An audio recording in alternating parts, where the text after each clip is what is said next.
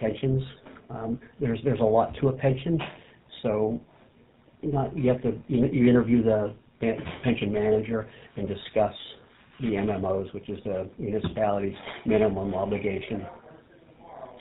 What does the ad hoc committee hope to do for the pension and the council overall? The, the committee now is made up of city workers and some administrative workers and somebody from council.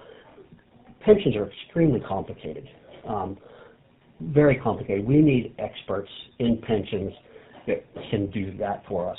You know, a CPA, a financial advisor that has that deals in pensions.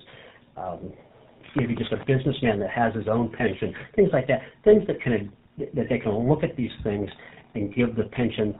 If this would have been done from the start, if there have been if there would have been that type of person on the pension, this would have never happened.